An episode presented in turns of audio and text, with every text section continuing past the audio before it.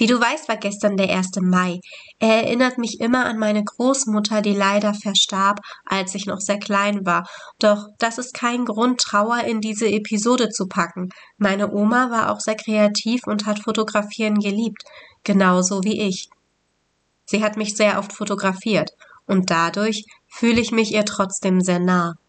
Meine andere Oma ist ebenso kreativ und hat mir viele Geschichten erzählt, als ich klein war. Wir haben uns da zusammen immer selbst etwas ganz Großartiges ausgedacht.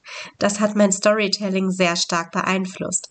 Deswegen möchte ich diese Episode feiern, meinen beiden Großmüttern widmen und dir heute sieben wertvolle Tipps geben, wie du etwas aus deinen eigenen alten Kinderfotos und deiner Vergangenheit lernen kannst. Zusätzlich erzähle ich dir von meinen Lieblingskinderfotos, die früher von mir gemacht wurden und warum ich für jedes einzelne dankbar bin. Das Ganze soll dir Motivation schenken, deine Kinder öfter zu fotografieren. Feiern wir also die Kreativität, die uns im Blut liegt. Let's go! Herzlich willkommen bei Mamas Herzmomente. Das ist der Fotografie-Podcast für Familienmenschen. Ich bin Sonja und gemeinsam zaubern wir deine Herzmomente auf wundervolle Erinnerungsfotos. Trainiere mit mir deinen fotografischen Blick und tauche ein in eine Welt der Tipps und Tricks rund um das Thema Fotografie. So wirst du noch schönere Fotos erschaffen können. Bereit dafür? Los geht's! So... Wie immer starten wir nach dem Intro mit der Auflösung der letzten Aufgabe, die deinen fotografischen Blick schult. Wenn du die letzte Episode gehört hast, weißt du, dass wir uns hier gerade etwas tiefergehend mit der Farbpsychologie befassen. Wenn du das interessant findest, solltest du auf jeden Fall die letzten zwei Episoden noch mal noch einmal anhören. Dort sprechen wir über die Farben Rot und Blau.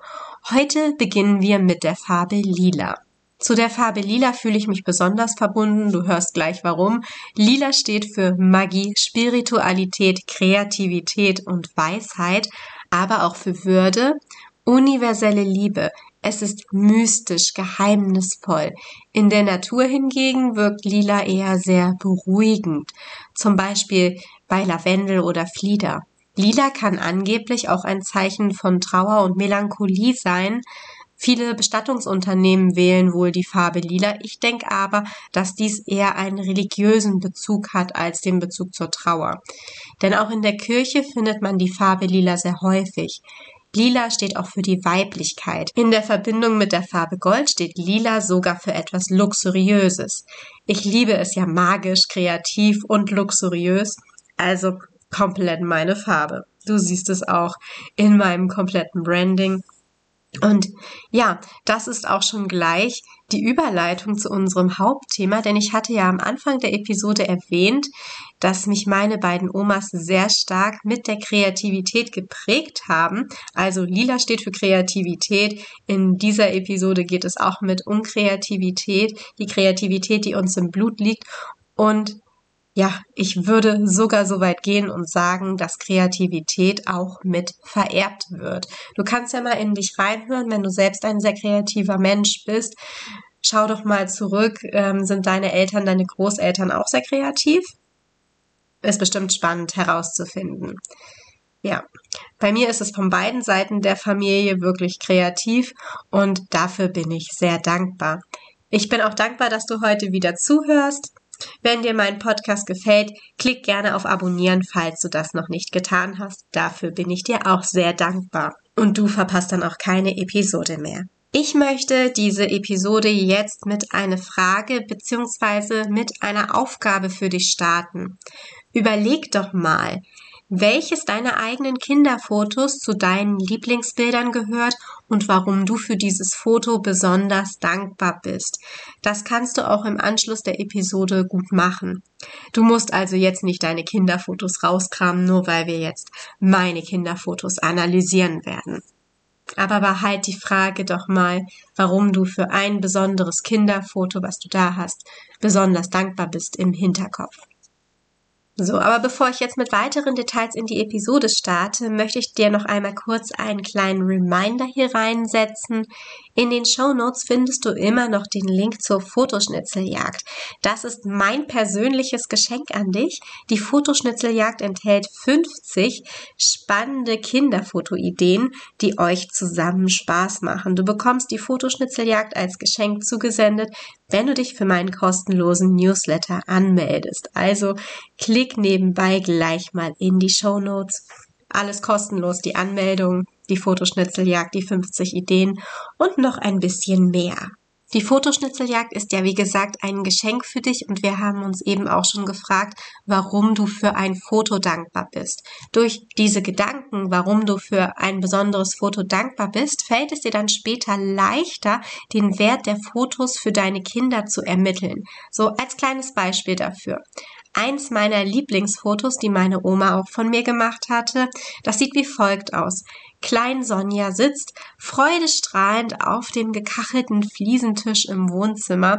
Ich grinse auf dem Foto bestimmt genauso süß, wie mein Sohn das jetzt immer tut. Das Bild ist in der Zentralperspektive aufgenommen. Ich glaube sogar, dass sie ein bisschen in die Hocke gegangen ist, weil man auch gut die Fliesen auf dem Tisch sieht. Und der Hintergrund wird recht dunkel, aber ich bin trotzdem sehr gut sichtbar. Dieses Foto ist einer der Gründe, warum ich mich meiner Oma heute noch nahe fühle, obwohl ich mich kaum an sie erinnern kann. Ich bin wirklich sehr dankbar, dass ich mich durch ihre Augen hindurch sehen darf auf den Fotos.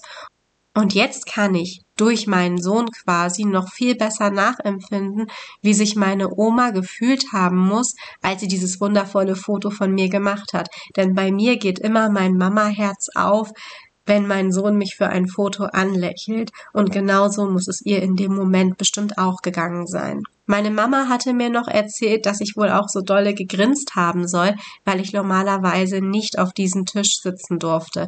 Es war etwas ganz Besonderes, Spontanes, das Spaß gemacht hat, was ich eben nur mit meiner Oma jetzt in dem Moment durfte. Du lernst also aus diesem Foto a. spontane Dinge, die etwas Besonderes sind, die man so vielleicht nicht machen darf, können deinem Kind auch ein ganz besonderes Lächeln auf die Lippen zaubern. Und b. du lernst, mit Fotos zeigst du deinem Kind deinen Blickwinkel. Du zeigst ihnen, wie du ihre Kindheit erlebt hast, wie du sie siehst, wie wundervoll das Lächeln ist und wie glücklich du dein Kind gemacht hast.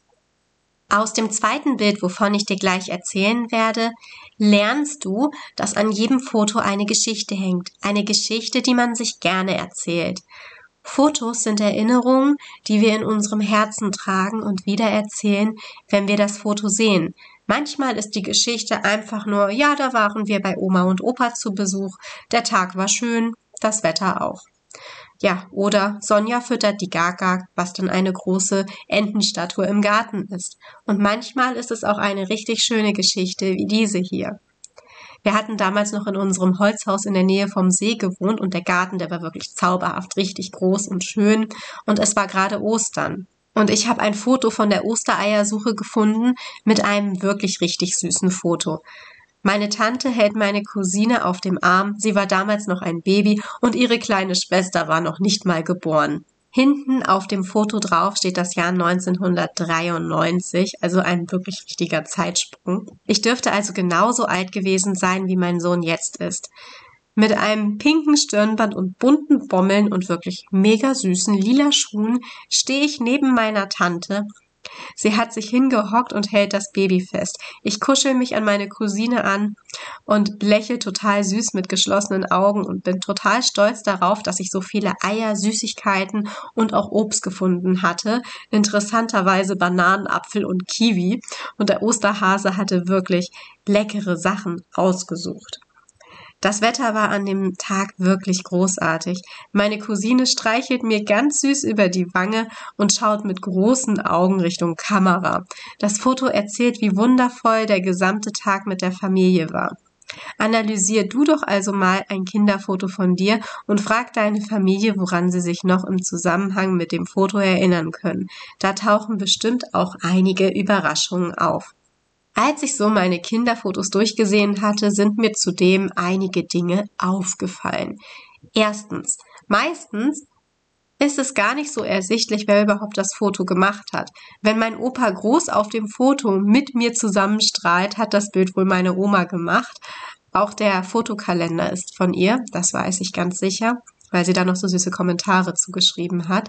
Und bei vielen Fotos kann ich erahnen, dass meine Mama einfach das Bild gemacht hat. Zweitens, es gibt viele Fotos, die unscharf geworden sind oder falsche Bildbereiche scharf sind. Bei den meisten passt die Lichtsetzung nicht und das Foto ist einfach zu dunkel. Aber das wohl lustigste und auch gruseligste zugleich ist, wie damals die roten Augen nachträglich retuschiert wurden. Es sieht aus, als hätte jemand einen viel zu kleinen Punkt falsch über meine Augen gesetzt. Richtig komisch. Ich habe das auf mehreren Fotos gefunden und dachte wirklich nur, hat da jemand über die roten Augen einen schwarzen Punkt nachträglich gemalt und nicht getroffen? Und da mir das eigentlich extrem selten passiert, dass die Augen bei mir rot werden, habe ich jetzt einfach mal für euch recherchiert, wie überhaupt rote Augen auf Fotos entstehen. Hättest du das gewusst? Wir drücken auf den Auslöser. Das grelle Licht des Blitzes scheint direkt ins Auge der Person, die fotografiert wird. Das Auge ist zu diesem Zeitpunkt jedoch noch auf das dunkle Licht eingestellt. Somit sind unsere Pupillen logischerweise noch geweitet. Wenn jetzt das Blitz, wenn jetzt der Blitz, nicht das Blitz, der Blitz, wenn jetzt also der Blitz direkt in diese geweitete Pupille strahlt, dann dringen Teile des Lichtes durch die geweitete Pupille hindurch und die stark durchblutete rote Netzhaut direkt dahinter wird sichtbar. Deshalb werden die Augen rot, weil du quasi die Netzhaut, die richtig gut durchblutet ist, fotografierst. Es liegt also am Blitzlicht direkt. Kein Wunder, dass bei meinen Fotos rote Augen nicht auftauchen. Ich verwende meistens nämlich keinen Blitz, weil meine Fotos großteils vom natürlichen Sonnenlicht profitieren. Das Learning also aus diesem alten Kinderfoto: Um rote Augen und schlechte Retuschen bei roten Augen zu vermeiden, verzichte bei Handyfotos ganz besonders auf Blitzlicht und nutze dafür lieber das natürliche Sonnenlicht. Wenn damit deine Fotos gut ausgeleuchtet sind, wird die Fotoqualität gleich noch viel besser. Weil natürliches Sonnenlicht das Beste für deine Fotos ist, orientieren sich auch die meisten Softboxen für Studiofotografie an der Farbtemperatur des Sonnenlichtes. Bei einem der Kinderfotos von mir musste ich ganz besonders schmunzeln. Ich wusste scheinbar schon als Kleinkind, wie Posen funktioniert. Und dazu habe ich eine Fotoidee für dich. Verwende ein Kinderfoto von dir und stell es nach. Oder mach genauso ein Foto von deinem Kind. Bei dem Foto, das ich gefunden hatte, sitze ich auf der Terrasse von meinen Großeltern und halte die Hand vor dem Mund. Man sieht aber trotzdem noch ein keckes Lachen.